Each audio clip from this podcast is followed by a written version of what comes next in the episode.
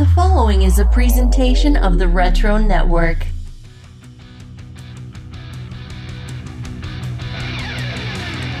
Warning Sequel Chat is a movie lovers podcast featuring discussions of the latest cinematic sequels. In theaters now. These weekend of release reviews are spoiler filled and highly flammable, so please use caution when listening. You have been warned.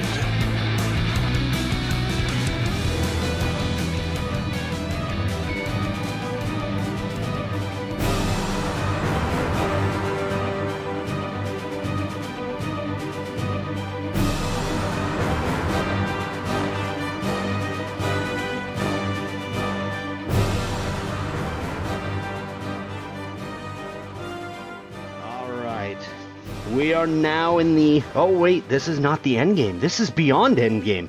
We are now in the multiverse. No, nay, the multipod of madness.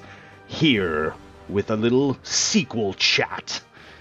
And with me tonight, I am Jeremy. I have my co host Adam and Colton with me. Hey, howdy, hey. I hope things don't get a little out of hand tonight. You're supposed to say that with a more sinister voice. or maybe try a more threatening voice. No, wait, wrong universe. Not that. right, wrong universe. This is the Podluminati. So let's dive in here because we got a little backlog that we, we need to build up to tonight's main dish. So we've got a couple appetizers we need to discuss here. So let's dive back in the MCU Phase 4 to Loki. And let's jump to the finale because if you've seen Loki, you've you it is its own wild ride across a lot of different things. But the finale focuses on Loki and Sylvie. And P.S. If you're listening to us, you know that the spoilers will come hot and heavy.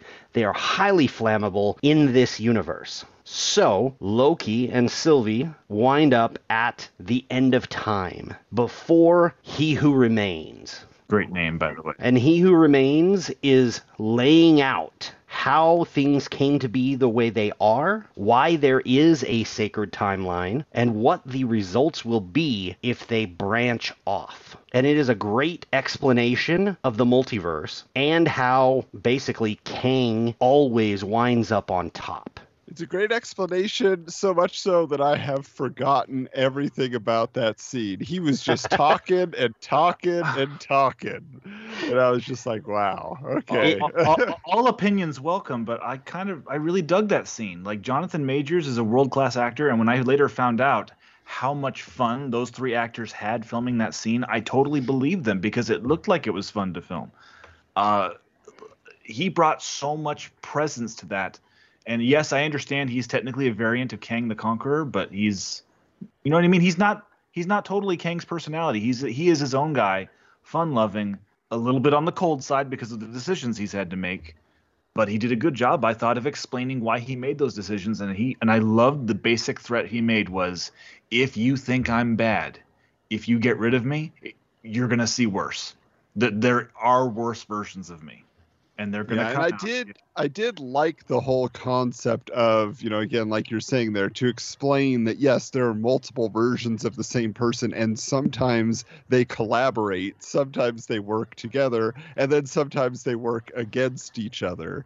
Like that that premise I do recall from that scene. But you know, Loki to me, it's interesting in retrospect, is a bit of a blur like it kind of felt like it overstayed its welcome a little bit like it was just a little too long uh, which i may be saying about another series that we discuss a little bit down the line Okay, okay.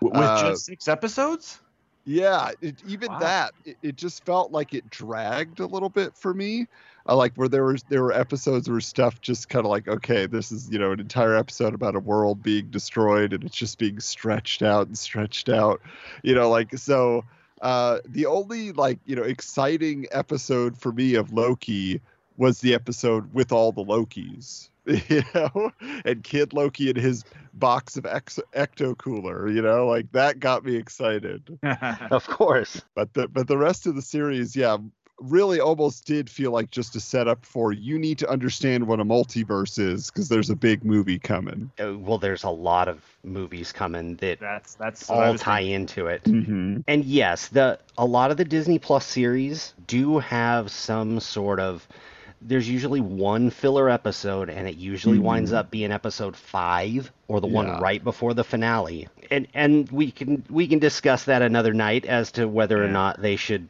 trim that back or tell Yeah. them to up their budget per episode to eliminate a standalone episode and actually lengthen out the other episodes to like make them worth more people's while, I guess. Mm-hmm. Yeah, so Loki set it up. Kang, uh, he who remains, had his own air of menacing because he was the last Kang standing of the previous multiversal war, which is why they have the TVA and the sacred timeline.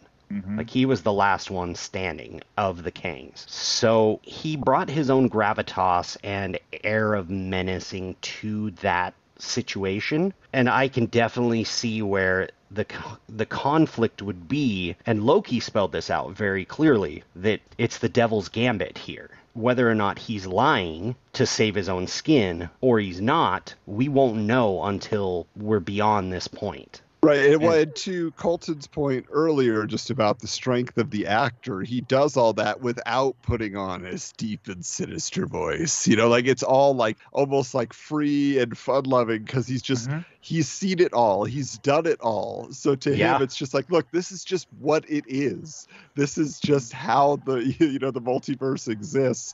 And so, yeah, he was just kind of like, you know, all these things are inevitable or, you know, just, just go with me on this, guys which was an interesting way to approach it. and he does all of that without any physicality. Like he is a Mhm. physically imposing person as an actor, but he does it all sitting sitting in a chair with frilly outfits and everything Yes. on and just just You just took the words right out of my mouth. laughing he, it he up. was able to he was able to simply let his words and his demeanor do the talking without even having to stand up and physically throw his weight around. yeah. And that that that's you can't teach that, you know.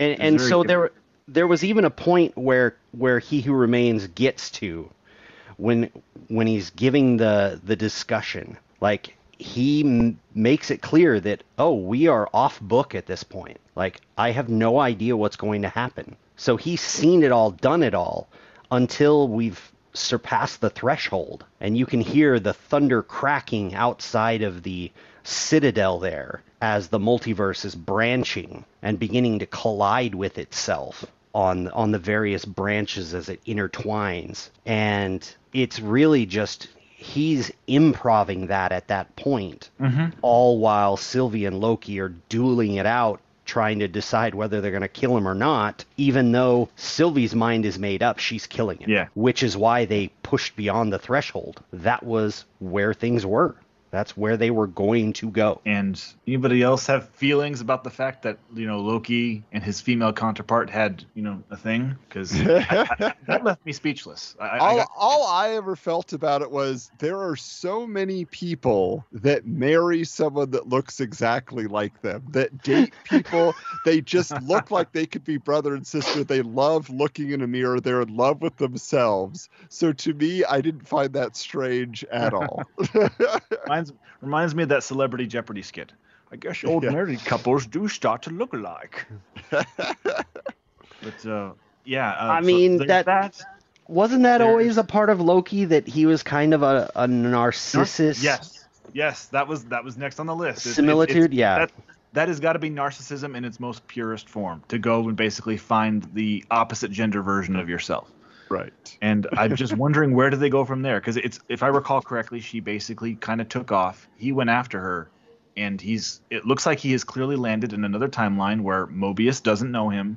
The TVA has a very different set of statues set up that look eerily like Kang, they and are then we're left with we're left with that cliffhanger. You, you know what I mean? Because you know how the whole "He Who Remains" didn't give an actual name beyond "He Who Remains." That, Yeah. that that's why I, I ran with the ambiguity. But and then of course in the middle of the credits we're told Loki season two, which I'm told Yes. the leadership is in flux on that one.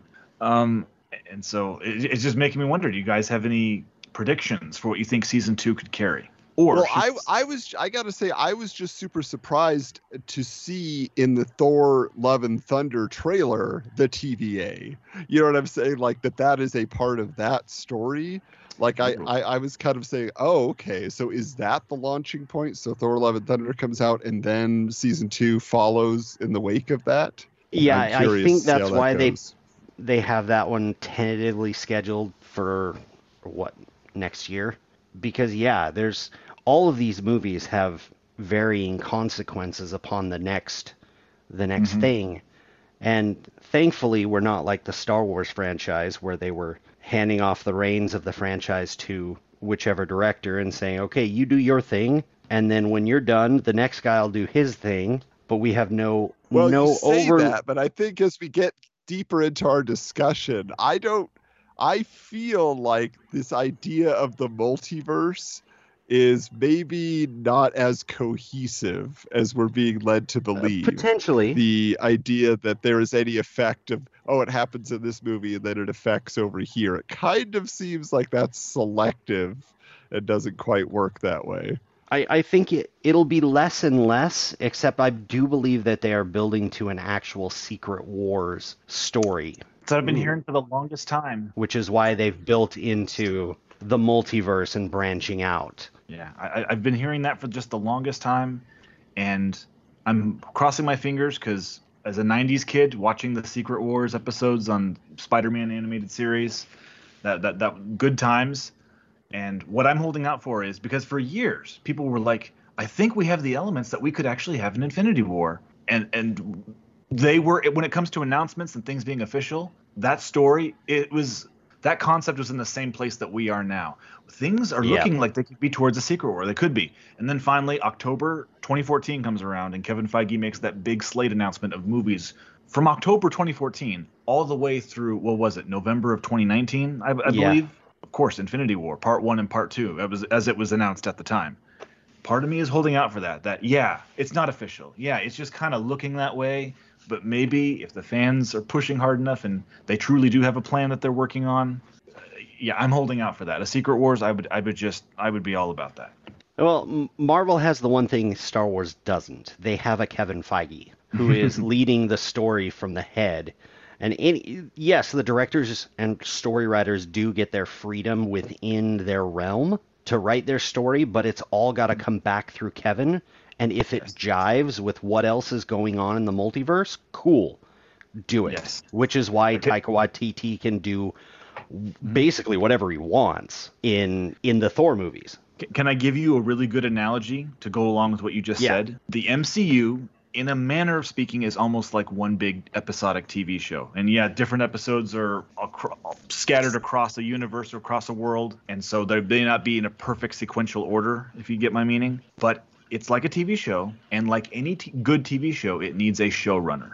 And movies don't typically have a showrunner because they're movies, you know? Right, right. Kevin Feige is like the showrunner. The showrunner for let- let's take a show like I, I, I forgive me, I, I don't really watch the CW shows, but each one of those shows has a showrunner, and they make sure that the narrative stays cohesive. And yeah, they bring on the talent, but they make sure the talent have their creative freedom while still matching a singular vision. And that's what's working for Marvel. And I don't want to name names over at Lucasfilm, but you know they're not there yet. No, Kathleen Kennedy is not there. But anyway, yeah Dang name names. It's not polite, Jeremy. I'm just kidding. yeah yeah yeah The force is female, Jeremy. The force is out there. We'll say that. All right. So, any final words on Loki and where we wound up with the multiverse splintering and fracturing? it I'll just say it didn't feel significant enough to me that I even connected Loki to this Doctor Strange in the Multiverse of Madness. Like it I didn't even think about Loki. I didn't anticipate that was going to be a part of our discussion tonight Really? because I was just like that was the premise of that show, but they have not shown us in any way that we should be thinking about Loki as we prepare for this. I had a much Okay. much different concept going into this film uh, as to which movie tied into it. No, no, I All understand. right. All right. I got that. And what was that movie? Well, that movie was the one we were all fanboying over in December. That was Spider Man No Way Home. Yes. It's just you know collaborating with Sony can be difficult sometimes. Just ask Morbius. Ah, Do we have to talk about that? we don't. well, there will be a brief that mention had because more madness than the rest of the multiverse. Just. Yes. So anyway, the basically No Way Home winds up having uh, a connection here. The events of Loki with Sylvie killing He Who Remains, allowing the multiverse to branch, which splintered off the TVA into multiverse of TVAs, and they cannot keep up with it. If you watch as the multiverse splinters, it begins to cross over itself and intertwine more and more into almost spiderweb-ish, but also just so many incursions happening. Put that word incursion in your back pocket. Yes, yes.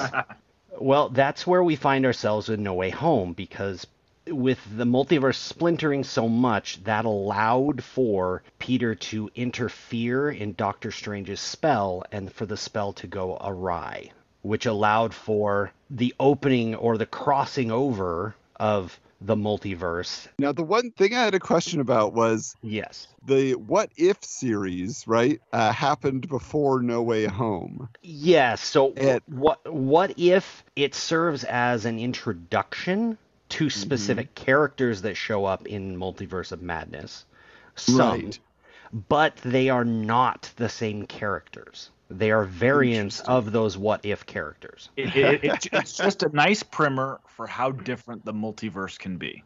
Yes. Yeah. Well, it, uh, so this there was a theory that my co-host Michael on the Wizards podcast had where he was so convinced that Doctor Strange in No Way Home was going to be Mephisto. And that you know that that was a big rumor going around, but and when I started watching the movie, the performance of Benedict Cumberbatch in No Way Home is so off like the the standard way he had been playing the character up to that point Yes. that and I think it was just the writing that I thought he could be right. I thought I thought that this was Mephisto masquerading and wanting the multiverse to be corrupted and destroyed to you know for some grand design of his Yeah. own. You know, just the fact especially from the trailers, the originally how it was kind of being presented, it just kind of felt like Doctor Strange. Why would you why would you even entertain the ideas of this teenager to do this thing? you know, like it just it seems so not a good idea. And Wong keeps telling you this is not a good idea.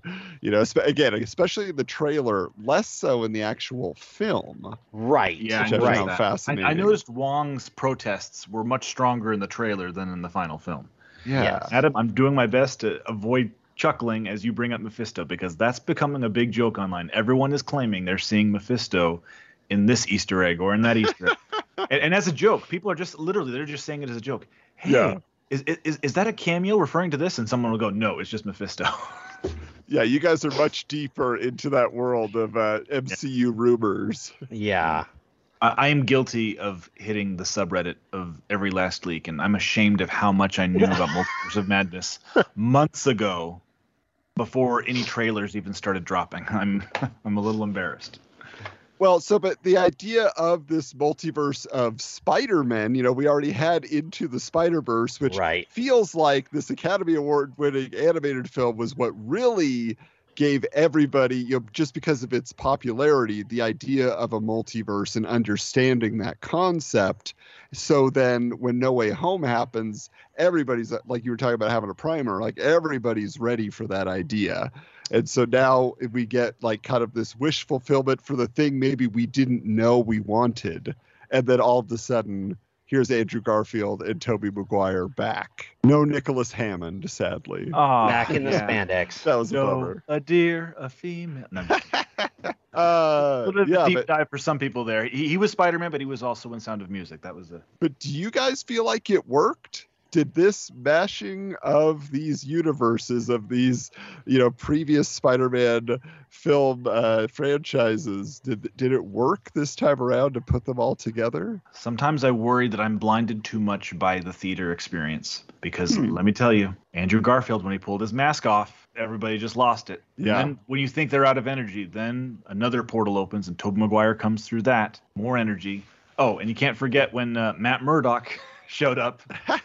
Like that I'm a very good lawyer. So, so much energy there. And so Yeah. here's the thing: I, I really knew I needed to reevaluate as soon as it came out on video, and I didn't have the th- audience around me clapping and reacting to everything, taking it in quietly. Let me tell you, it's in my opinion, No Way Home is still a very good movie. Still well done. Tells a great story about second chances. Um, I mean, I, I've got a whole tangent I could go on if I could just have a minute or two. Like, just it is such good acting. That scene at the Statue of Liberty Oh yeah. when he catches MJ. Oh, yeah. That And that makes the movie. Yeah. it doesn't. It, it respects the audience's intelligence. It it respects the fans' memory by not having to walk them through and explain why that scene was important. You know, Mhm.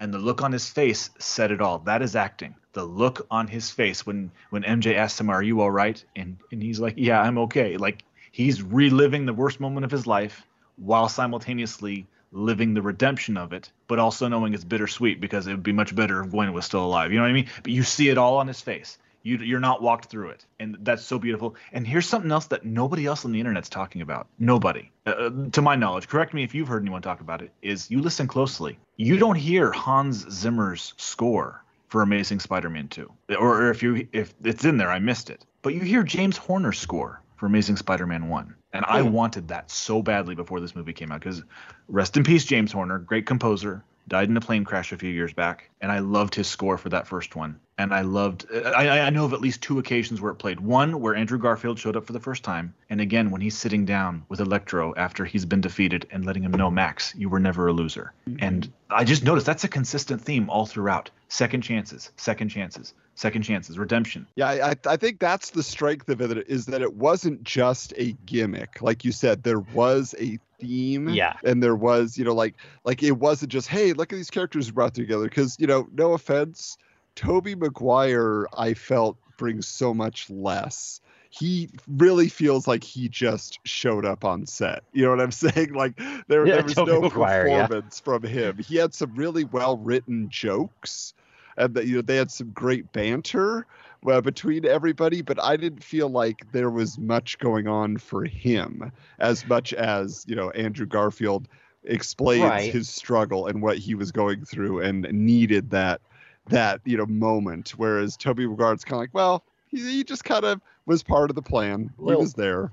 Little little bit of just fan service with Tobey, and and I mean the way they reintroduce them, like when we see him come through the portal, it's Andrew Garfield in his Spider-Man suit. He was the better Spider-Man versus mm-hmm. Tobey Maguire being the better Peter, whereas Tobey shows up as Peter coming through the portal. interesting I- I still don't get where the old lady, Ned's grandma, is like fawning over Tobey. I don't remember if she was in the original Spider-Man or something, but it was just it, that's still a weird moment that I still haven't figured out on that one. But I, I didn't even pick up on that because all i remember is get that spider web up there right, That Marvel Studios, they know how to go for awkward laughs, and I just, I just, that, that's how I took it. They were going for an awkward laugh. right. Yeah, I, Yeah, but but it, I I think you know as far as you know if you're gonna bring characters from a universe together, they really really did accomplish that well. And again, like we're saying, it worked in the narrative of the story. It wasn't just an exciting thing to see, like oh I can't believe it, you know, like they they all like helped one another. They had to work as a team. They all had their own personal things they had to go through. Like I said, Tobey Maguire a little less so. Uh, but yeah, so I think that's that was strong. And then bringing all the villains together, I felt worked not quite as well. I don't know if I was 100% on board with Willem Dafoe reprising the Green Goblin, uh, but I really, really enjoyed the Doctor Octopus character. And again, him getting his redemption was Yes. wonderful. Yeah. yes. Uh, but but yeah, so but that whole ending scene where Doctor Strange is trying, I can't hold it together. He says that a lot, by the way, in, Yeah. across so many movies. That's kind of his thing. But that was like I I expected so much more out of that moment, and I thought that was going to lead to bigger problems. Uh, and, but when we get into you know uh, multiverse of madness, it seems as though it was just kind of a thing that happened with no repercussions. In fact, it is used just as a series of jokes about how stupid the name Spider-Man is. Yeah, a little bit. And I I could not believe that. I seriously thought that was the impetus for Multiverse of Madness was that trying to put everything back the way it was supposed to be didn't work and now there's a problem. And that was not the story at all. No, it was not. You kind of took Uh, a back seat to I don't want to say fan service, but revisiting the these classic threads and basically rewriting them so that everybody gets to have a happier ending. That was kind Well- of the forefront. Seemed like Yes, everyone except this, Tom Holland Spider-Man. He's uh, Yeah. oh, we'll get to that. Right. It's giving. It's not quite giving everybody a happy ending send off. It was Happier. I, I meant to say happier. happier.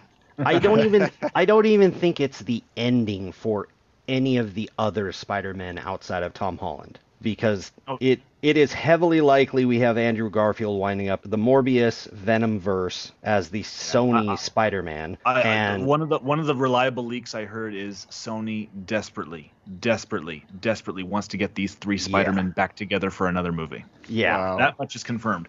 I also heard they've already tried to do the whole Andrew Garfield um, Morbius universe thing. He's not bitten so far. Never say never, but he's he's reticent on that one. Okay. Well, and I was thinking the other one would have been uh, Tobey Maguire being the one being hunted by Kraven the Hunter, Ah, but I that's speculation. But I don't think we've seen the last of them in in the spandex.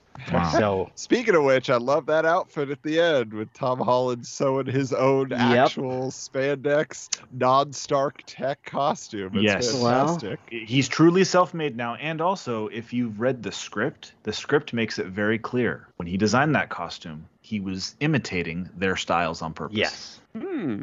he was I didn't inspired connect that by it, either. yes Yeah. That's cool. exactly which is why I went to the red and blue. and you always get points from me if any moments in your film are christmassy and it's very christmassy at the end. Swinging over rockefeller center like that it got me. And that happens oh like seven days before Hawkeye, and that's a whole other story that we're not going to talk about tonight because it doesn't play into the multiverse. or does it? So, because kingpin should have mm, no, I'm, I'm just well, kidding. I mean, Is w- we did get Matt Murdock. He is part of the multiverse of MCU shows that are now on Disney Plus. So the Netflix shows are moved over, and they removed the by Netflix title card from them. Kind of weird, kind of awkward. Yeah. But that's that's uh, movie rights for you, uh, TV rights. So we'll uh, just skip over that and let's jump into uh, WandaVision, which was a weirdly wild show in and of itself. But our finale, like we actually got some witchy fights going on mm-hmm. when all was revealed that it was Agatha all along, that was Agatha Harkness was trying to work her way into Wanda's little Westview haven and gain control of her and her powers yes as she is the rumored Scarlet Witch from the Darkhold. Now that was where that series, like from an entertainment point of view, fell apart for me. I was enjoying it up to that reveal, like up to literally the last note of the Agatha All Along song, and then as soon as the the other the next two episodes happened, I was like, ah. This is not so good, uh, but I because I really liked their whole concept of going through all the different decades of television and Yeah. literally doing that and then seeing her backstory and understanding why that mattered to her like all of that i was like oh well done and just a lot of fun right like and especially the whole multiverse rumor with quicksilver right Ralph Oh, Bohner. Yeah what are we doing here we're getting this guy from one of the x-men movies and that just set the world on fire and we had to wait until you know a certain movie we're about to discuss uh, for that to be a arguably real the thing. most infuriating fake out since fake mandarin like just, Yeah. i was seething i was seething you oh i was so mad but overall i want to talk a little bit about the contribution this show made because Yes. over like with the past decade or so it's been all about binging it's been all about having the whole season get dropped at once and then you binge it and watch it on your own time and this that and the other thing as opposed to the yesteryear of television where you had to use your VCR or DVR and catch a show once a week and have to wait until next week to find out what happens next. And WandaVision kind of helped push us back to a happy medium between yesteryear and what the streaming wars have done, which is, yeah, you're getting this streaming show, but we're going to drop it on an episodic basis. Because you drop an entire season at once, the hype can go away pretty quickly because it's all there. But when it comes to these shows, they rediscovered having a show get released on a weekly basis, week to week, you keep the hype alive. You keep people talking. You keep people guessing and trying to figure out what's going to happen next. What does this mean? There's a whole lot less speculation going on when you've dropped the entire season at once.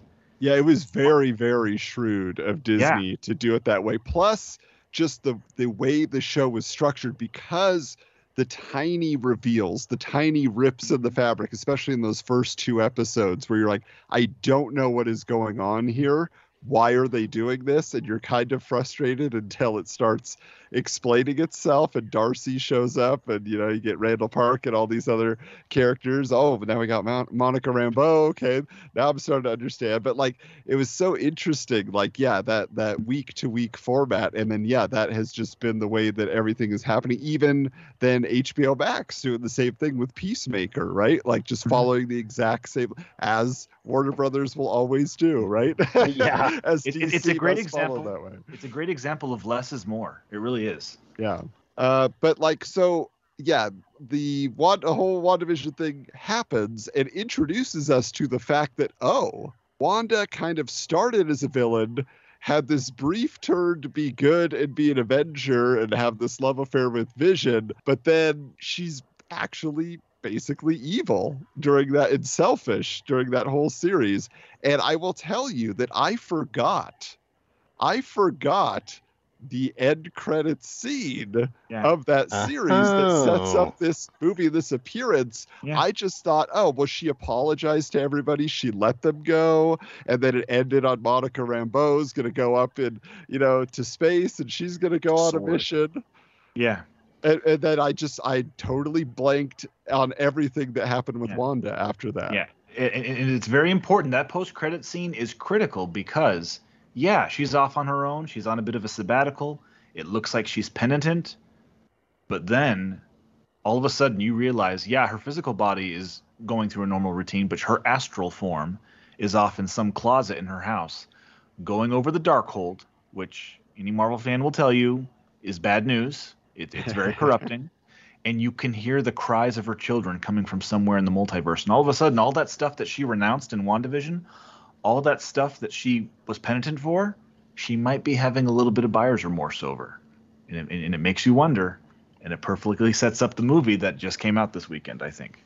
Well, but it's so crazy the time difference because I know that initially they were supposed to come out close together. Oh, it's been two years now. Yeah, uh, yeah, a little, little over a year for for WandaVision. Oh. Little over a year. Yeah, wow, yes. it feels like forever ago. Yeah, yeah, and, and and also the whiplash, the whiplash of her. I'm I'm gonna re- say I'm sorry, and, and I'm I'm sorry I did all this, and it's bad, and then all of a sudden the Darkhold is suddenly bringing out her worst instincts again. Yeah. Well, but at the same time, if you know the Darkhold, it corrupts yeah. instantly yeah. anybody who who yeah. studies it. Yeah. Um, it's just the whiplash. She, I can see why some people would find that jarring. That's all. Yes, if they forgot the post-credit scene, obviously, especially. And it was yeah, it well, was supposed it, to come out like a month or two in be like between the movies, and then that year delay, they had to reshoot things for this movie because yes. other things were revealed in other movies. Uh, Marvel projects are notorious for their reshoots, but Multiverse of Madness is a little unusual because reshoots kept happening unusually close to the release date. And yeah, it, it, it made things in a little bit of flux. A lot of people don't know this. Sam Raimi originally turned in a cut that was about two hours and 40 minutes. The one that we have playing yep. right now is about two hours and five minutes. Yep. Wow. There, well, it, there was a lot of narrative wonkery going on, which is understandable. That's an observation, not a criticism. Yeah, and I, I got to say, like, 100% I'm the person that you're talking about that just didn't have any concept. And I went into Multiverse of Madness spoiler free. So I, I didn't look up anything. I saw one trailer and then I just said, I think I know what this movie is. And I was 100% wrong what I thought this movie was. Like, I yeah, had no that... concept that Wanda would be the villain of this movie. Like, I did not think it was her. I thought it was an evil Doctor Strange And I thought it was the evil Doctor Strange we saw in the What If episode was crossing over. And I thought that's why he existed, type thing. Uh, the the children crying out to her from the multiverse thing that made me think that obsession is going to reawaken and it's going to put her on a collision course with Doctor Strange. I was betting on that, and spoiler alert, I was right. yes. Well, and it corrupts and it manipulates the the reader, and thus it it had her by by her head basically that oh we can help you find your children, we can do this together, and so we pick it up, and there is multiversal mythical magical beasts that are chasing down America Chavez and uh, Defender Strange as they are trying to protect the powers that America has and use the Book of Vishanti to defeat the demons and the demon that is controlling these beasts. But they fail, and America can't control her powers, so she's just bouncing through the multiverse basically and winds up in our MCU. And of course, that alerts our Doctor Strange because multiversal visitors are kind of on his plate. So I gotta say about this scene, this opening scene where she is being chased and he has to come out of this uh, Christine's wedding reception, essentially, after Yeah. his conversation with her. You know, um, and she asks him, "Are you happy?" You know, which is a theme that goes throughout this film. Uh, but like the mo- the tentacle monster, who I believe was in the Marvel superheroes Capcom fighting game as a character, uh, like he when he gets or it gets its eye stabbed out Yes. and all all everything attached to it, and it's falling down Entrails. to the street and everything. My audience, that was the biggest reaction of the entire movie. My whole theater experience was everybody going, Really? Whoa, whoa! and, and this that is was the that moment kind of I movie?" said, "Oh yeah, oh yeah," directed by Sam Raimi. That is such Uh-huh. a Yeah. Sam Raimi moment. If you've seen Drag Me to Hell or any of the Evil Dead movies or the TV show, you know Darkman, yeah. Darkman. How could I forget? And it just, I, I just knew, directed by Sam Raimi. He's bringing that Raimi flavor to this. You know what told me it was a Sam Raimi movie was when she gets thrown up and she's on that ledge, and the monster is climbing up on the ledge, and then she has to knock the the uh, you know the pieces of the ledge onto it to get its attention. That is just hundred percent Aunt May from Spider-Man Yes. Two with, with Doctor Octopus. I was like, he just has a ledge motif. He loves it, and and actually the first movie too, when MJ is falling, you know, and Green Goblin Yeah. throws the bomb and blows up and incinerates all those guys. Like same thing. That is just that's a Sam Raimi trope. Sam Raimi, he's got a fetish for ledge peril. yes. But yeah, that, that that is something to be said about this movie. It is the goriest Yes. of any of the MCU films. I mean, this is a horror movie. That is Yes, that why he goal. fits into it. Even before they wrote a script, they made it clear they wanted to make the first MCU horror film. Yeah. and I have Well- clients that love Marvel movies. They, they uh, one of them has uh, he hasn't seen it yet, and he's afraid to because he's heard it lives up to the horror label. Well, and that that's also where you had Scott Derrickson involved, where we assumed it was going to be a real Yeah. horror nightmare Yeah. type movie, but needing a little more comedy flair built in, they He wanted decided more to comedy? part ways. No, this Oh, is oh, where oh, he did? Marvel Okay. wanted more comedy. And, and I also know he did not like.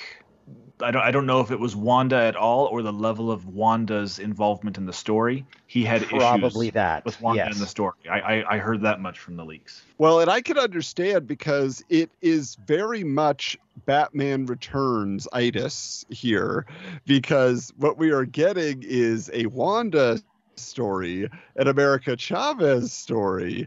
It's very light on Doctor Strange really having an arc, is how I felt. Because ultimately, all Yeah. he has to do is prove he's not as evil or as, you know, willing to bend his ethics as all the other stranges in the multiverse. Our guy is the good guy, is basically all it comes down to. Because there's the whole question are you happy? He doesn't really struggle with that. That is, they keep mentioning it, but he's not like, you know, really introspective. He's just the guy making the quips while he's trying to Yeah, keep I- I America get that. Safe. The- the- the closest at the same thing to- time, go ahead. yeah, they they've tried. They did actually build in an arc for him. It was more mental than physical. Um, because they kept calling back to Infinity War. Like there was the other doctor there in the pews there at the wedding beforehand that was complaining to him that oh I got snapped away as well and and was they that were the guy discussing he humiliated in the first yes film? I he believe was a rival. so yeah So I he was was just rival like, why doctor did he get an end credit like he's a Yeah. big deal? He, he was a nothing He's on the character. Is he a big deal name's actor? On the poster. Yeah. yeah What his that? even .com's review, they flat out said that guy for one scene got his name on the poster. His agent deserves a raise. yes. Absolutely. but it it was calling out the fact that that was the only play they had was to be snapped away and you could tell for a moment that strange either he was introspecting but he almost was trying to rethink how it could have played out different and then it was called back a few other times throughout that basically he he sacrificed Tony's life for the rest of them. And so there was there was a little bit they were playing they were playing with his mind. But like, I mean, It- it- Tony it- obviously did that too. Yes, Tony as well. And it goes back to what Christine was saying. You, you always have to be the one holding the knife. And it's a question of does he need to always be in control? Does he need to avoid deferring to other people? And I felt it was a good, important, symbolic moment at the end of the film when he finally was willing to bow before Wong and accept him finally as the Sorcerer Supreme. Yeah, that, that was a good running gag. But I gotta say too, I did find it very effective. The one place I felt, you know, some people might say, oh, it was forced or whatever, but his relationship with the Christine by the end of the movie, speaking to his Christine essentially through her by saying, Yes. I love you in this universe and every other, like that is gonna be some geek wedding theme, right? Like that is going to be on the napkins. That is going to be, you know what I'm saying? Like that is that's that's like the I love you. What one million? What, what's the one from? I love you, uh, 3000. 3000. I love you Yep. 3000. Yeah, like that's kind of what they're going for with that. But I feel like that's very strong and uh like that was a good moment. I, I enjoyed that bit of dialogue and just the way that scene played out. I thought that was well done for him to have some sort of closure and an epiphany and just say, I, I can say I love you. I, I can get that out, you know. Um, but I'm curious for you guys with America Chavez. I haven't read like main Marvel continuity, if such a thing exists anymore, even uh, of the last 10 to 15 years. I haven't been paying attention. I've heard the name, but like we're just thrown into this character. You know, they even have to ask, like, after 10 minutes of her being in the movie, we don't even know your name. you know? Yeah. We're just asked to accept her as a character. Did you guys have an expectation or understanding of even what her power set would be? Because I literally was like, she's just a girl who wears a denim jacket with red, white and stripes on it. Like, I don't understand who she is. I I had is- yeah, I had an She jumps the understanding of her. But yeah, she Yeah. can travel travel the multiverse. And that's what she does also in, in the Marvel comics. Yes. Okay. I think she goes by Miss America in that. Hmm. Interesting. Okay. Yeah. Because I was just like, it was very strange, but I was like, very interesting that that's her power. I mean, in a Uh, in a way, she's she's a little more interesting th- than some of the like weird Inhuman characters that can do similar things. Huh. Like the Inhuman that is basically a door. Like you tell it where you need to go, and it will open the portal to you, like to that area. yeah. Um, There's an X Men character like that too. Yeah. It's Right. like, yep, he teleports us. and and and so she is a walking talking inter multiversal version of this um What I found even interesting there is there aren't other versions of her. She is literally one of a kind across the entire she multiverse. is Yeah. literally the only That one was a big. yeah well i mean in a multiverse you wouldn't want too many of these inter multiversal Oh, yeah. people travelers Yeah. Yeah. She I will say it got me- anomalies. the idea of that got me excited because there's a character from 90s Marvel and DC comics called Access who is from the DC versus Marvel crossover miniseries and then he got his own series of basically he's always the catalyst for these crossovers. He literally is owned by both DC By and both. Marvel. Nice. Yeah, he, he is the link between the universes. So I was like, oh, that's kind of cool that she's doing that.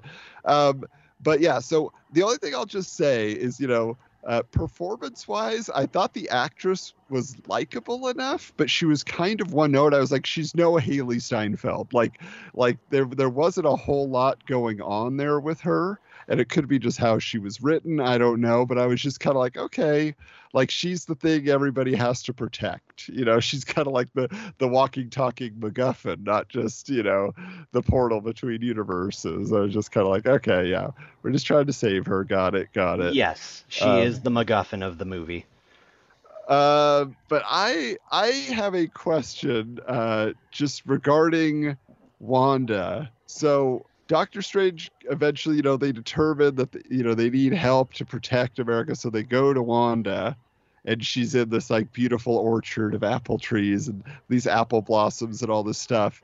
And then eventually the conversation turns, and Strange realizes, oh, she's the one who's hunting America Right, and then because she takes away the facade. I Yeah. love it when they catch them when they give away a detail that hasn't been told them yet formally. Yes. Like you didn't tell me her Yeah. name was America, and she gave away the store. But the rubble that she's in is the rubble of the house from the end of WandaVision, right? It's not the no, rubble no, of it is the, a different the one. Cab- it's the cabin she was at. At the because like I was is she end credit scene house or the house that she was living in that she created? You know what I'm saying? Like Yeah, I was no, trying to figure it, out what that setting was. I think it was more of the mountain home, the Oh, mountain okay. cabin, rather than yeah, it wasn't Westview. Okay, because Oh, because because everything was rubble and destroyed. So I was like, isn't that how kind of how she left Westview originally? But maybe she fixed it at the end, and I forgot. Yeah. No, And that threat she makes: if you don't give me what I want, it's not going to be Wanda who comes for her. It's going to be the the Scarlet, Witch. Yes. And that and that's good acting. The way she delivered that line. That line could have been delivered. If it was delivered incorrectly, it would have been such a horrible, co- corny moment. Yeah. Elizabeth Olsen sold it. Oh yeah, it was great. Uh, she is she is an awesome villain. Again, totally caught me off guard. Like, from the trailers and everything, I thought she was the ally, and maybe there was a later trailer that gave it away, but I only saw the first one, and so I just thought like, oh yeah, she's along for the ride. She's helping out. She's you know whoever this you know evil Doctor Strange that is messing everything up, she's gonna help you know our Doctor Strange put things back together. And so I was just like, she's just getting more. She's a what? What's happening here? You know, like she's I actually gonna love that you got them. to have that surprise because me, Yeah. I guessed a mile away. Her history uh, from the source material and the fact that that post credit scene in WandaVision, she still had that yearning and she was holding that dark book. I, Yeah, I that saw it on the year-long collision wait course. made a difference. So, so I'm I'm glad you were able to have that surprise. I would have liked that surprise. yeah, it, it was. It yeah, was we, fun. we kept that detail out of the group chat there. Um, you, but we were we were both on it pretty uh, pretty early there. But at from that moment on, we know that she's she's the big bad. She's the one gunning for America, and it's gonna be it's gonna take everything that the sorcerers of Earth can handle and can do to even withstand her. For Yeah, all time. their arrows. What was up with arrows to defend yourself? This isn't ancient China. You know what I'm saying? Like this isn't the Great Wall. You know, they're they're is happening? mystical people. I mean, even Wong was using physical items with his magic. So they they're, fired they're cannon at her. I thought that was pretty cool. yeah, cannons. Yeah, but that that was so like it was so odd to me. I just felt like should they have greater magic to be using? Like the shields made sense, right. but everything else felt like okay, well, we just have to get to this point where there's nobody else left to help, essentially, or Yeah, you know what I'm saying, way, like where it's a dire situation. I was like, huh. Which I, I kind of feel the same way once we get out of our universe and uh, Strange and America escape. But, oh, but before I get to that, the actual like horror of her coming through Kamar-Taj and Strange traps her in the mirror verse. In a mirror awesome. verse. And then she ah. figures out how to use the reflections to get To out people. and grab people and pull them in that was very horror movie esque. Like that, that, just felt actually, like the ring, especially when she A comes little bit, out yes. finally. Yeah, like that was awesome. Like just to watch all of that and her like yeah, just trying to the eyes like poking through, you know, the splashes of water on the floor and stuff. You're like, oh. and, and and so basically our strange in america run are running through the multiverse falling through the multiverse for their lives here um through what was your favorite multiverse Mul- they passed through? the animated one Yeah, that was Spider Verse, right? That always comes up when the animated Not- one. Do you, did, did not it look like the Spider-Verse? spider I wasn't verse so sure. it was more like 90s animated series spider-man Hmm. or x-men i'm assuming it's probably the x-men to kind of give the tease to the 97 x-men Ah. reboot animated show that's coming up some but then sort they of tie-in did pass through the noir universe. They did. that was exciting to I me. didn't was get the like, best no look at some of them, and so I, I didn't quite catch that one. But the one made out of paint that really caught my eye. yeah. So they wind up in a universe where it, it's kind of utopian-ish. I, I was waiting for the explanation. Why are there colorful plants growing on all the buildings? We well, got nothing. it's we we didn't quite get that explanation, but that Yeah. specific universe reveres Doctor Strange, has a strange museum. Uh, Mordo is the Sorcerer Supreme. They basically did for Doctor Strange what the Dark Knight movies did for Harvey Dent. Yes, yes, very much Very so. good, yeah. And, and so we wind up with Mordo bringing them in and drugging them with the sands of ah. I forget The what they were. That, that trope always makes me grind my teeth when you are having a friendly tea chat with somebody and somebody has drugged your tea. How many times have we seen that now? I, I, saw- I saw quite- it once quite a bit. in the. Terminator TV show. This this is where I started seeing even more a Sam Raimi film, and I was so happy that we are getting a stylist as a director again because Mm. I feel like we've been so in the Russo brothers territory for so long. So much of what was being given to us was based on Russo brothers style. And it, it, you know, aside from what Taika has been doing, you know, like and, and James Gunn on Guardians, like Mhm. otherwise everything looks the same. And it, it was getting boring, and so the weird effects. it's not that it was bad. It was that there was too much of a good thing, is what you're saying. yeah, yeah, exactly. It was just the same thing over and over and over again, and that became the house style. So Sam Raimi does all these fades, and he does all these interesting, like you know, like multi uh, image, you know, collages in camera and transitions, and it's just it's so fun. In addition to his classic, you know, like close up, cut, close up, cut, you know, like all that kind of stuff, zoom in, whatever, like all that fun stuff. But I was just as soon as like the everything gets warped because of the tea being drugged, I was just like, this is awesome. I'm so This excited. was, this was Sam Raimi's first movie in nearly a decade. His last film was 2013, Oz the Great and Powerful. yep, Oh, which I avoided He- hundred percent. Was well rested. he hit the ground running with this one. Yeah, so good. So our Doctor Strange winds up being brought before the Universe 838 Illuminati, which Led Ah. by what are those? Ultron. led bots? by yes, they do have Ultron bots. This is a universe where Ultron uh, was Is doing what he's supposed to be doing. He doesn't have yes. any of those homicidal tics he thinks are his winning personality. and uh, it it's likely due to the fact that this universe has uh, basically given us a soft intro to the Fantastic Four, the X Men, the Inhumans, um, led by Reed Richards, the smartest man on Earth, uh, by My theater lost it. Not just seeing Reed Richards, but that it was John freaking John Krasinski. Krasinski. Yep. So I have to ask, guys. Again, you are so in on the rumors and the leaks and all that stuff. So, like two months ago on Twitter, there was this picture of John Krasinski going around. Everybody's like, he's the perfect guy to play Reed Richards. Blah blah blah blah blah. And I thought it was just like a fan photoshopped picture, but he looks exactly like he looks Yes. in the movie. So it was So a there- leak. that no, there was a well, there was there was an issue of a Fantastic Four recently, so like the last five years ish, Uh huh. to where they had uh, a council of reeds, and uh, so it's basically a, a who's who and where's Waldo of all these variants of Reed Richards, all in the same room, And one of them is the spitting image of John Krasinski. Profile Oh. view, everything. And so that confirmed for a lot of people that, oh, he'd be perfect. Like, he's been being fan cast as Reed Richards for, what, Yeah. almost a decade now?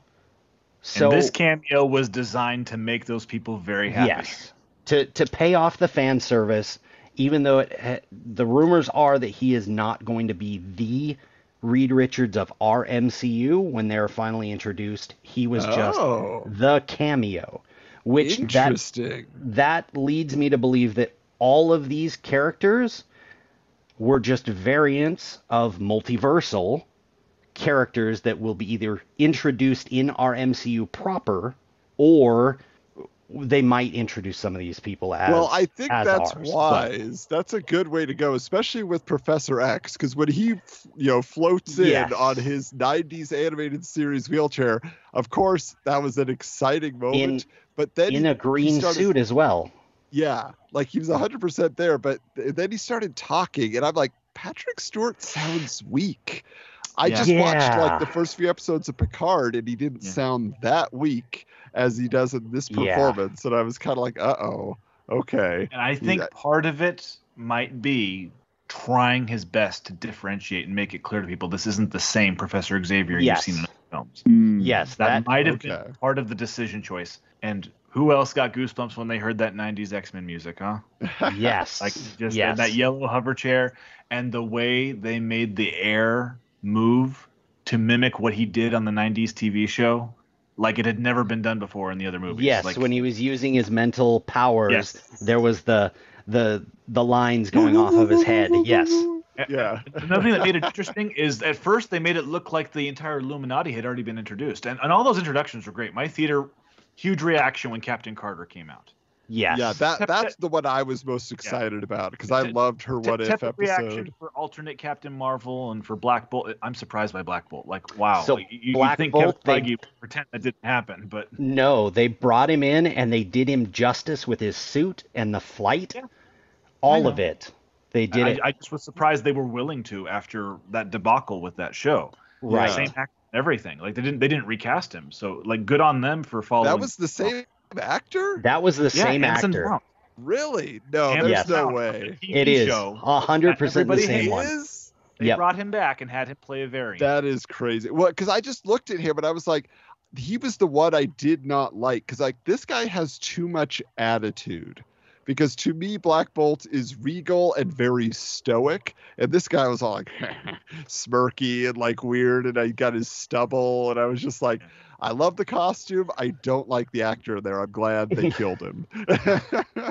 Spoiler alert. Yeah. Well, we got to get to that scene. Um, No. But yeah, after all those introductions, and, and and then finally when the big reveal of Reed Richards, then the theater really went nuts, and then it looked like they were done. Me, because of the leaks, I knew better. and then all of a sudden, we should tell him the truth, and and oh, my theater erupted when Sir Patrick Stewart came in, and even though yes, he looked really tired and he sounded really tired, it was so great to have him there, especially after interview after interview. He made it clear he wasn't going to be Professor X ever again. Kevin Feige worked his magic.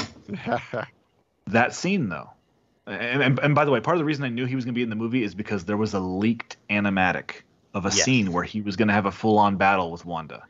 It, it well, ended but up his playing out voice is in the trailer too, though, right? long before Yes. that. Yes, long before that, I knew because of a leaked animatic that came out quite a while ago. They readjusted this. He was he was going to have a bigger fight with Wanda, and the whole thing ended up basically happening inside of between their minds, I guess. Yeah. Yes. Inside of, the, inside of somebody's head.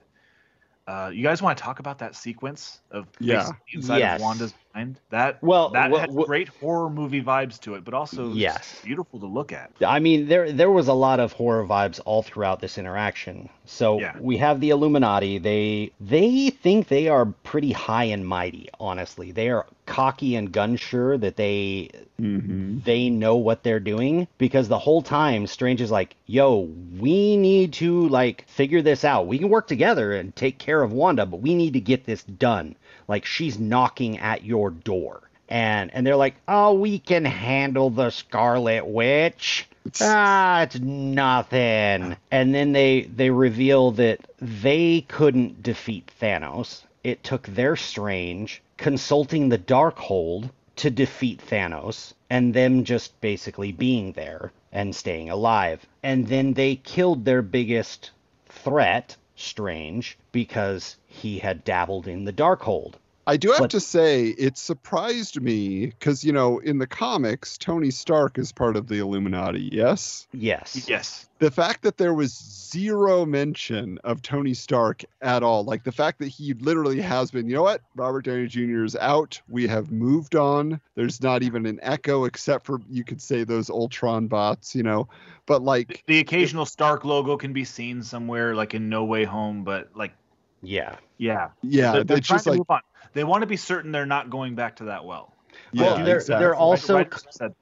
they're they're also cleaning the slate for Ironheart and uh, Armor Wars coming up. So Armor Wars is probably going to be very heavy on Tony Stark references Mhm. because I I believe it's some of his patents are getting out and lots of people are building their own suits right. in the vein of his suits. So Yes. th- there will be a lot more of that, which I believe that's where we're going to see White Vision again. Yeah. Is in that series, which is why we don't Ah. see him in this one. Yeah. Um, I and, keep and wondering so where did he go at the end of WandaVision, you know? right. um, so but speaking we- of Wanda, so she shows up and she man, does. Like And- that, I love her transformation to just becoming the monster. This first, the spray of oil from the Ultron bots just dripping down her face, Almost like staining her clothes. Yeah, Which I think that's what they. So this movie pushed the bounds on PG 13 for Yes. horror. They pushed it as much as they could. I'm assuming that was supposed to be blood initially, and then they, They had to change to- the to- color Yeah. to. They wanted it to be reminiscent of Carrie. yes. Yes. Yeah. So I mean, yeah. So basically, she wants America because America and Strange were both kept in these containment units, so that America's still in there, and the Christine of that universe can't get her out. And then the Illuminati come and do their best, which is not enough. Could but- you say their best even? because honestly, like they all show up like, "Oh, we are here," and then like Reed like has their biggest super weapon right there, Black Bolt. All he's got to do is whisper, and she's vaporized. But instead, the smartest man in the universe explicitly tells Wanda how to defeat Black Bolt. And she wipes his mouth off of his face, and thus Like the Matrix. Yeah, After like he- the Matrix. interrogation after he- scene in the Matrix. like he inhales to just wipe her away and she's like what what mouth and then his lungs he has to ex- expel that and rather than going through his nose he tries to push it through his mouth which goes over his vocal cords which blows his own brains out just liquefies him. You're like, whoa! My whole theater went, oh, oh. You know, it was it was like the way the prisoners reacted in Hancock when Will Smith made the threat in prison of what he was going to do to those two inmates. The sound was just like that. If, if you if you've seen that movie, you know what I mean. Like Yeah. my they were they were not expecting that. Certainly not from an MCU film, but even in a standard horror film, I know that would have gotten a reaction from people. That was that's a horrible way to die. To have the sonic boom of your own voice collapse your skull. and then what she does to Reed, where she basically she Play-Dohs him. him yeah Yeah, whatever. Like you know, it's just like that was. I I thought she was just gonna you know disseminate him like that, but then she just takes him all the way, and he just he's just nothing. He disintegrates and is gone. I was like, oh, okay. She's actually just yeah killing everybody. Got it. And then this is where you get an awesome fight with this. Do you guys know who the Captain Marvel actress is? She looked familiar. yeah uh, it's but I- leona lashana Lynch. lynch, from Yes. Captain from? marvel captain marvel Oh, so she actually was in that. Okay. Yes. So the, Different the whole hair. thing with with That's our why, okay. yeah different hair. Our Captain Marvel, she beat Lashana Lynch to the test facility, so she got to fly the plane. In this universe, I believe Oh. she beat her there, flew the prototype, crashed, got the powers. Got it. Okay, And that makes she sense. decided and it's to also stay on- this actress. Uh, you saw Yeah. the newest James Bond movie, No Time to Die. Yes. I She did not. One got the 007 title from Yes. the Oh, character. interesting. Okay, but like she was less interesting to me than again because I came in loving the Captain Carter character. Man, does she get some awesome moves! Uh, I mean, her slide across the floor to grab her shield and all this stuff like that. That was some cool stuff. Can I say? Can I just say that Hayley Atwell is doing great at 40? Yes. She just turned 40, and just wow, nothing's slowing her down. And then when we saw her death, we, we, we saw her slide off of her shield, well, the top half of her slide off the bottom half as the shield cut her in half. Um, yeah. And then uh, Captain Marvel met her end by a statue falling on her. what was the statue of? That was my I do not know that I one. was trying to. I- it was some female character, but I couldn't figure out who it was. like like a female warrior, kind of ancient times looking. Yeah, I was like, that's gotta, it's gotta be something. They don't just Yeah. do that detail the sculpture for nothing. So we'll find out on the YouTube videos this week, I'm sure. Oh, speaking Somebody speaking of it down. Um, this uh, some of these deaths were uh, spoiled for me. Oh, Um, I I had watched a non-spoiler review and walked out of the room, took the dog outside real quick, came back in, and the autoplay feature had chosen some pirated video of all the deaths in Multiverse of Madness, and I walk in and I'm I see Reed string cheesed and Black Bolt's im- head implode, and I'm like, oh. man. Hours before I go to the movie. But Stay away from those videos, Jeremy. Come on. Stay away from anything on the day that sh- It's it's of weird. the I, movie. I was watching the leaks. I did not know those types of details, and I didn't see video like that. yeah, I just knew that she was gonna uh, kill Professor Xavier, and I remember n- confirming that from the leak. I figured Yes. everyone else was in big trouble too. Ju- ju- so I didn't I didn't know for certain, but I felt confident they were all gonna go down because of that. so everybody has The met their match his neck, except by the way, that was also scary. Oh yeah, killing Professor X. That was intense. so so basically that universe is left in the hands of Baron Mordo. Oh boy. Which you The- gotta feel bad for that actor because it felt like they were originally setting it up for Baron Mordo to be the big bad of the next Doctor Strange film. Right. And that just went out the window. and you're like, you, oh, you, you- you actually you would take great interest in this. Um, leakers they made it very clear. The person on the inside, I, I I trust them. They they've been proven right so many times. They made it clear. There's a deleted scene. I have no idea if we're ever going to see it. The opening of the movie before what we see, you know, of the Defender Strange from another Yes. world and Chavez traversing in that space looking for the Book of Vishanti. That opening scene. Originally, there was going to be another scene before it, and it was Mordo, the one that we knew the one who was saying too many wizards, uh, too, too many sorcerers. I mean, he was hunting Wanda, and Wanda kills him. That was going to be the opening Oh. scene. Ah, And I'm thinking the reason they deleted that was because they still want to do something with him. well, because we didn't even see him at Kamar-Taj. Yeah, yeah. So I, I still have hope that they're going to use him in the future because I just that thread is still unresolved. His, his sudden tick, his sudden issues of feeling like he's got to Yeah. take the, the Mhm. sorcery world down a notch. I want to see that resolved, and so I'm glad Wanda didn't kill him. I, I'm I'm ho- surprised. I'm surprised he didn't team up with Wanda because she wound up doing more, taking more wizards off, off the map than he did. Oh, yeah, good point. Uh, another side thing, I, I know we tried to get away from talking about Iron Man earlier. They, it was very seriously talked about the fan casting of, of Tom Cruise as a variant Yep. Iron Man. Like I was told, it almost happened, and then they decided not to do it. And he was going to be, he might have been part of the Illuminati. well, and I saw somebody, Mhm. I guess they pulled it from a trailer. It was Captain Marvel. They're like, look, guys, it's not Tom Cruise. It's all Yeah. good. And I, they thought that was Ah. the alternate universe No, Iron no, Man. I never thought Yeah. that was. I I know what you're talking about. I never thought that was the alternate Iron Man.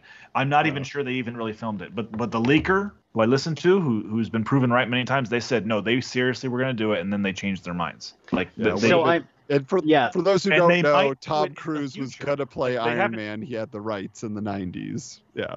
well, and then he was the also, yeah, he was also in the running for Robert Downey Jr.'s role. Oh, okay. And it came down to Favreau saying basically he wanted RDJ over Tom Cruise. I do remember when the rights to Iron Man were at New Line Cinema in the early 2000s.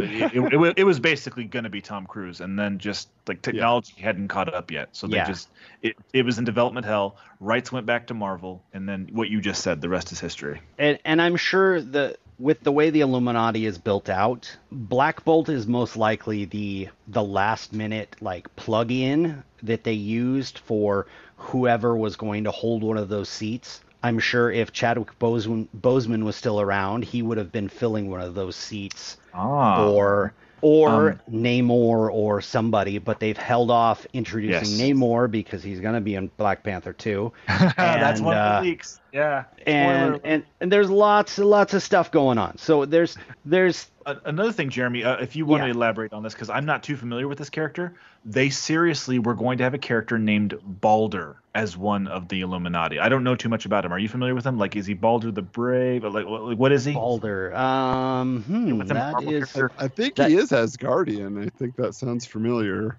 Yeah, that, they, Yeah. that was one of the things that was changed in reshoots. I, I heard from a leaker is they decided not to have Balder in there after all. yeah. Balder would have been Balder Odinson from the 616. Yes, an extra dimensional. Da, da, da, da, da. Yeah.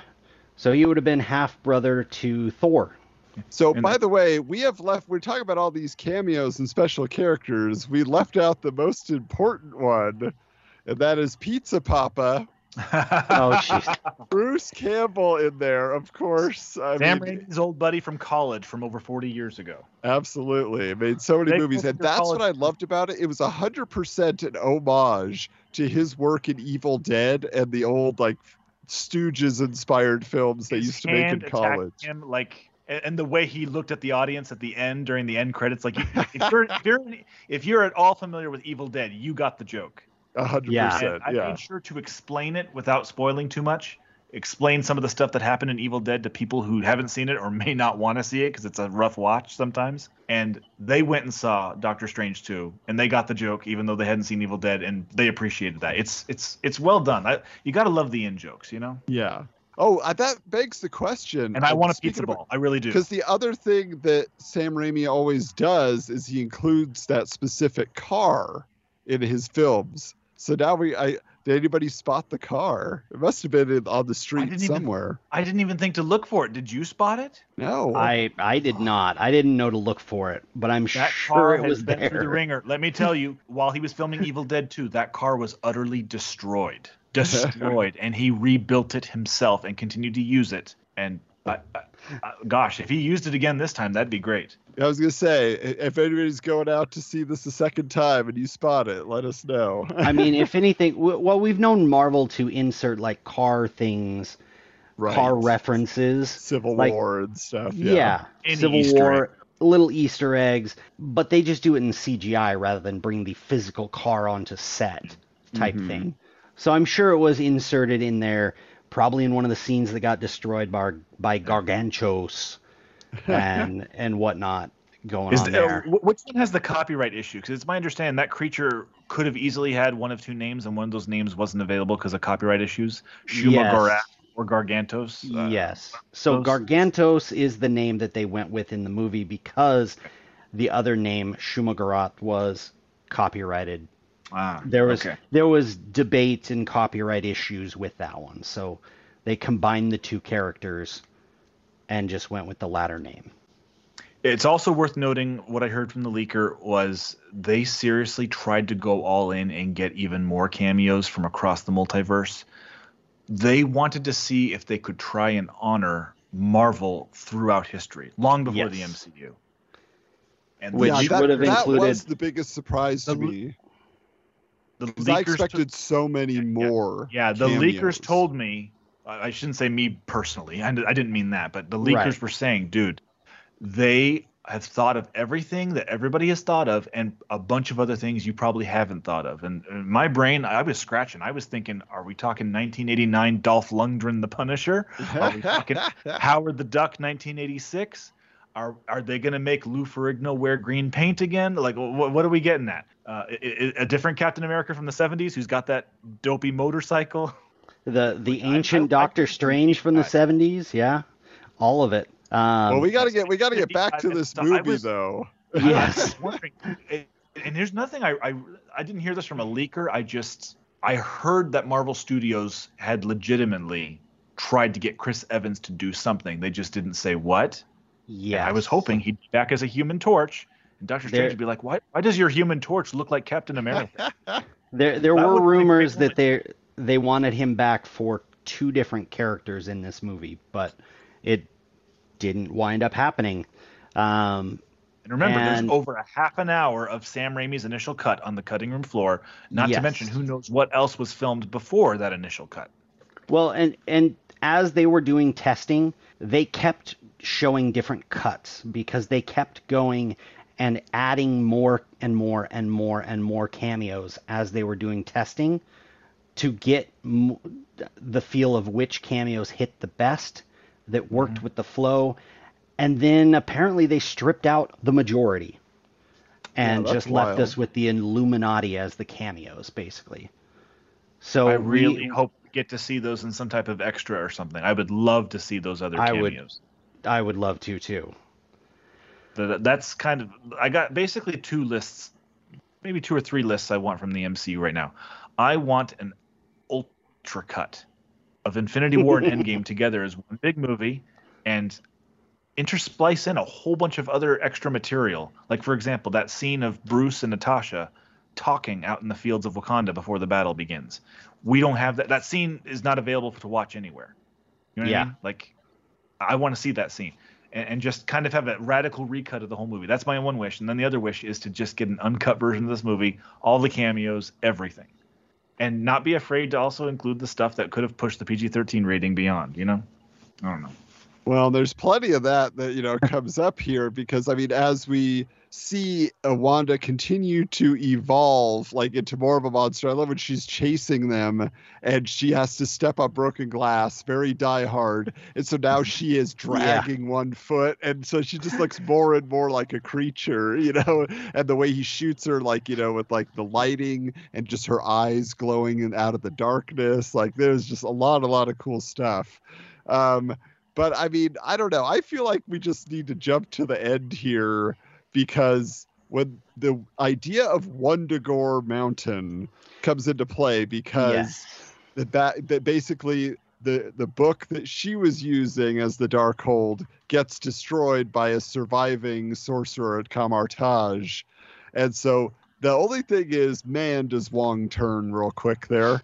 And, like she's like she's bringing these people back to life and then killing them, bringing them back to life and killing them. At least that's what I assumed was happening. Uh, she's torturing these other sorcerers, and so he says, "Fine, I'll take you to where the original, you know, uh, ins- inscribed, you know, actual spells that were put into the the Darkhold book are." And so she's got now this temple, right, that is dedicated to her. This throne, she calls it. There's a Scarlet Witch etching on the back there, and so. and the etching of that- her children too. oh, I Oh. didn't see that. It was both children. She's standing by one, and sh- the one looks like um, Wiccan, and then when they pan out, you can see there's a child on both sides. But yeah, so like it's so interesting because yeah, her whole thing, right, is just I'm doing this with my children. They keep telling her you don't have children. You created them. They didn't exist. And they keep Right. reminding her like your children wouldn't want you to do this. You know, you're what about the mother that you're gonna kill so that you can take over that life and have these children. All these things like every character keeps reminding her and none of it works. She's just in her world. I need to have my children. I need to do this to do that. I'm not a monster she keeps saying as she becomes more and more like a monster. Yeah and then yeah so ultimately right she gets america in her clutches and uh, she's gonna steal her essence take her power out of her as apparently everybody can just do that doctor strange can do that scarlet witch can do that just uh, very easy to get this interdimensional power out of her but talk to us guys zombie strange Dude. Oh, the hushed whispers in my theater as that grave opened up. Because nothing like that had been done in the MCU before. I think even the most strident detractors from this film have to admit that's so different from anything we've seen before. Huge swing. Right. The closest we ever got to that was that nightmare that Peter was having in um, Spider-Man Far From Home when he saw the hallucination of Tony Stark coming out of the grave. Yes. Like maybe that was somewhat close, but that was just a moment. This was a full-on sequence, and they freaking showed the rotting flesh. How long had he been under there? He desiccated quickly. Right. We we don't know the How time long was frame. this multiversal trip? Yeah. Right. Well, and that was the other thing.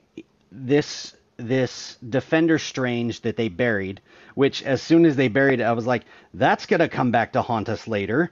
Yeah. Um, And the, and the leak told me so too. So I didn't get the full surprise, but the visual of it was the full surprise for me, though. but then we had uh, because he's not of our universe, I'm sure he decays at a faster rate. Something there's some multiversal explanation of it. Yeah. He decays at a different vibration, uh, energy auras different. Like there's all sorts of things that we can go into that. But once uh, our Strange figured out that he had to dream walk in somebody's body in that other universe, I was like, oh, he's going for the dead body of the other Strange, which, which violates some code of the realm of the dead because then Yeah. there's these demons that they're like you are not allowed to do this da, da, da, da, da. and then basically is it christine that just tells Yes. him use it and so he basically just takes over all these these black skeleton demon creatures and turns them into a cloak Oh, so cool talk about taking your lemons and turning them into a macabre lemonade. yes.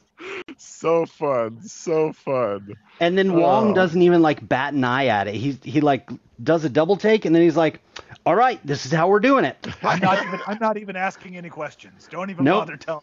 He just along his reaction is priceless. Oh. Um, and but and I it isn't even that that Strange has to overcome her. It's she winds up defeating herself in a way Yes. yeah by coming face to face with the reality that those children are not hers. That they would never be hers. And and I like the little bit of wisdom that America Chavez had when she when she finally figured out how to open up that portal at will. Yeah. She knew what she was doing when she she she's like Wanda, I'm going to give you what you want, and she knew what was going to happen. Oh, she yeah. knew as as a kid herself who loves her moms, who she lost. Um, spoiler alert, that's a tragedy that helps motivate her. She's looking for her moms in the multiverse because she accidentally sent them away. She knows the meaningfulness of the child mother bond. And she knew what would happen if she physically sent Wanda directly to those kids that she wanted to claim for her own. And more importantly, she also knew those kids had already been told by their actual mother what had been because her mom got possessed twice in this movie. Yeah. Is that correct? Yeah. Twice? Yeah. And the mom had their mom got enough information to tell the kids what was going on. Because instantly when Wanda came through the portal, the kids go, Oh my gosh, mom, it's the witch. Ah.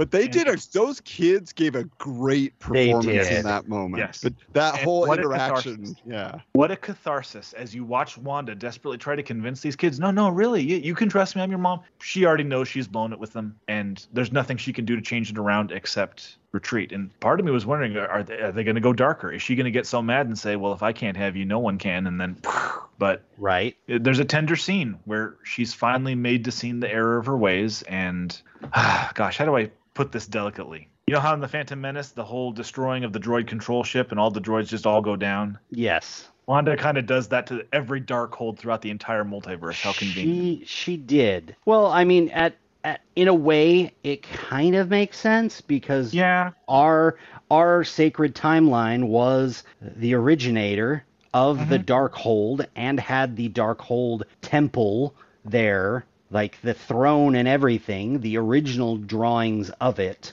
And so she destroys all of that, and it would destroy everything across the multiverse. Just a wave of dark energy across it, destroying them all, as lo- as well as herself. We're led to believe. Ah. Yeah. That's but I, I just gotta don't say, like, they they showed too many bodies in this movie for me to believe she's gone without us seeing her body we did not Yes. yeah. And some fans, they pointed out there was a bit of a flash of red light during the collapse. She could have put up a barrier to protect herself. She could have created a portal and walked through it. Th- There's a variety of things in play there. And Elizabeth Olsen, she's hinted in interviews since the movie has come out, there are still options to re-up her contract. Yes. well, but I gotta I gotta applaud them again because the Doctor Strange films always have a clever ending that is not just a great spell. Because, like, there's a moment where Wong and Strange attack her with these dragon whips, and it is so stupid. It is like the worst. It was like, you know, first they're shooting arrows, then they're attacking her with dragon whips, and it's ineffective. So I just love that by the end, like, even though it's not Strange necessarily being the one doing it, America is the one that figures it out. But just the clever nature of wrapping things up and and coming to a conclusion that is satisfying as opposed to just here's the strongest person that can get it done. Well said. Uh, but what do you guys think about the just the final wrap up of everything? Like did, That- that third this eye. moment. That third eye. E- even though was that? the first time we see it, um, when he meets this corrupt Strange from another universe Yes. who he has to fight to get his hands on the Darkhold, And, and the musical the musical fight was interesting. oh, we Oh, forgot yes. that. That was an amazing sequence. Wow. and visual po- poetry as well as good sound poetry as well. But yeah. it's just even though that trick had already been done seeing it happen again like that's just such unsettling imagery seeing a third eye that same color that's in your other two eyes having it suddenly show up in a third eye on your forehead it's just it just it gets somewhere deep Well, and, and it cuts, and then that is the end of the film Yes. proper. So you're like, wait a minute. Yeah. and Like, that's a he- Sam Raimi thing to do. If you've seen Drag Me to Hell, that is such a Sam Raimi thing to do. Well, But and we have to think, we have to think before we jump even further. Our Doctor Strange used the Darkhold. Yep. The Darkhold extracts a cost on its user and does corrupt them. And it seems Oh. that our Strange at the end came off scot free. He was free and clear. Like he he'd done all that he could. He came he overcame his fear by talking with the other Christine and actually like got to a point to where it's okay to be happy. Like go out and meet new people, go date again, all of the all the other stuff. Don't be afraid. And that's when the third eye pops in. And he has that public meltdown on a sidewalk. Yeah. And, and- and- have you, I got to ask you guys: Have you guys seen Drag Me to Hell? No. I have not. I know of it, but that's the one Raimi film. I, I didn't get to see that in Oz. It- and- it's it, it's good, but let's just say it'll it'll leave you depressed at the end.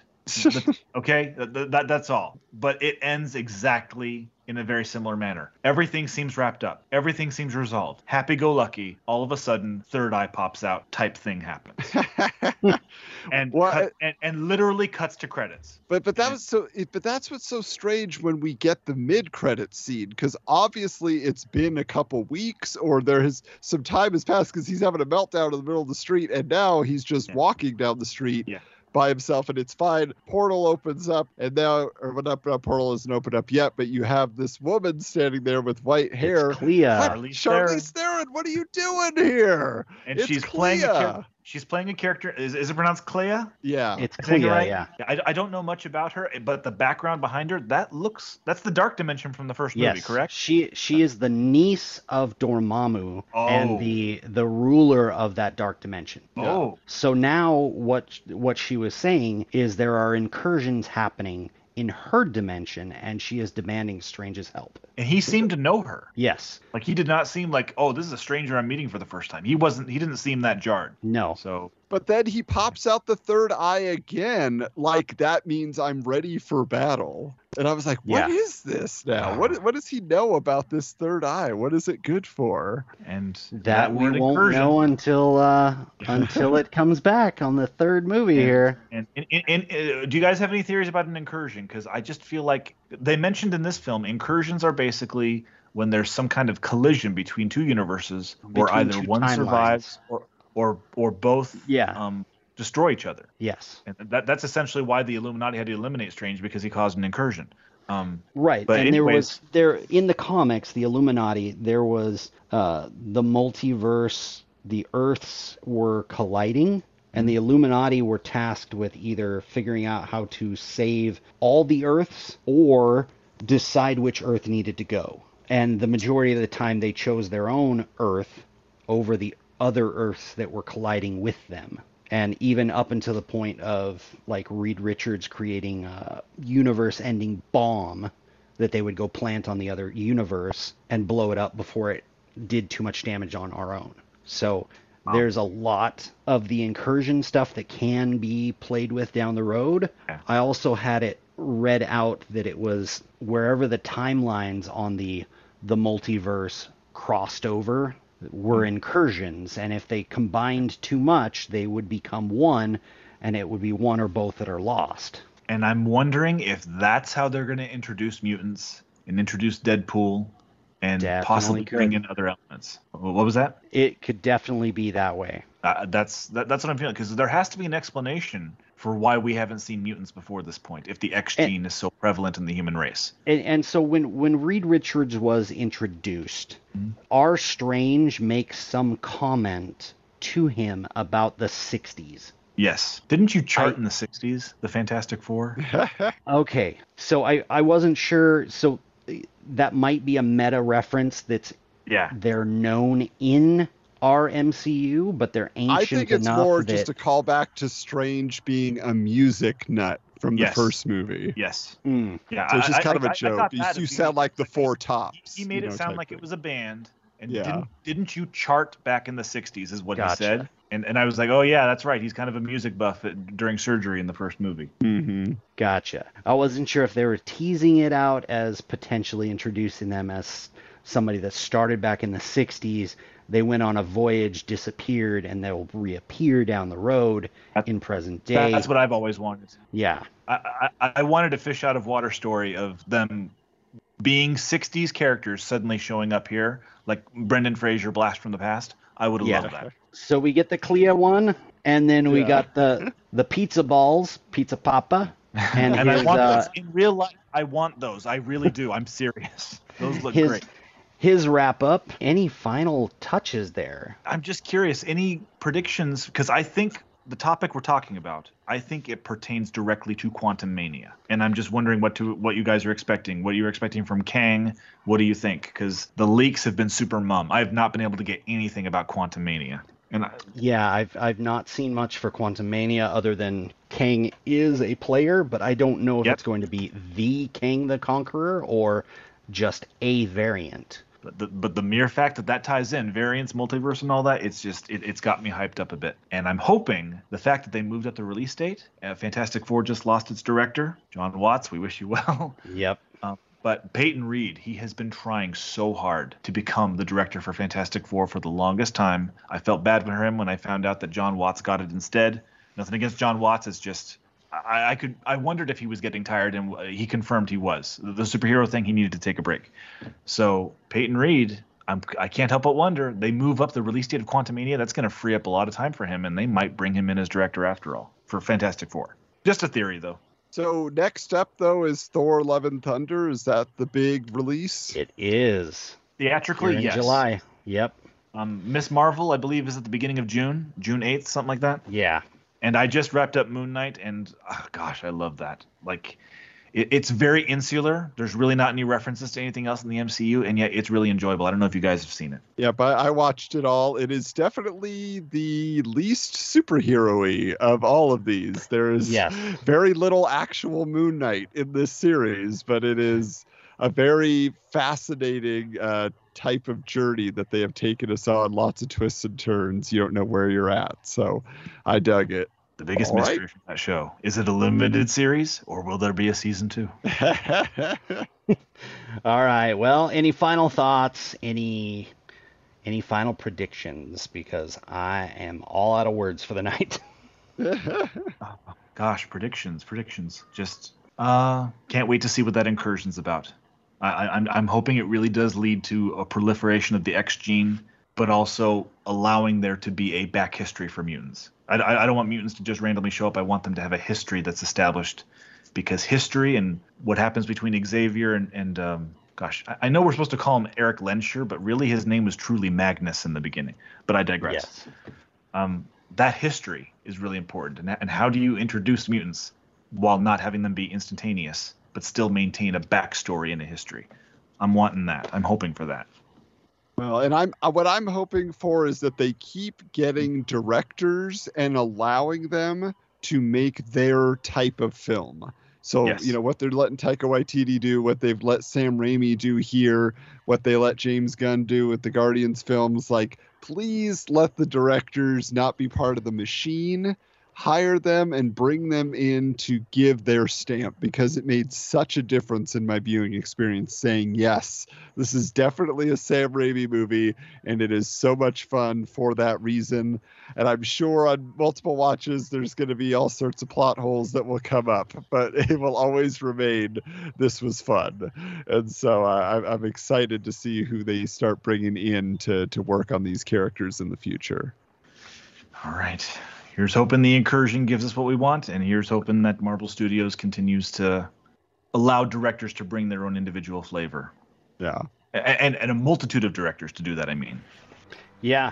Uh, excited for a lot of the slate that's on the horizon here. Everything like Secret Invasion on through She-Hulk and. Yes. Yeah, I forgot. The, Secret Invasion just finished filming like a week or two ago. Yeah, and I am concerned that She-Hulk has been pushed back for retooling. Now I'm like, oh no. One of the leakers said the studio is concerned about the narrative direction of it, so it is, yeah, it's being retooled. Hopefully yeah. for the better.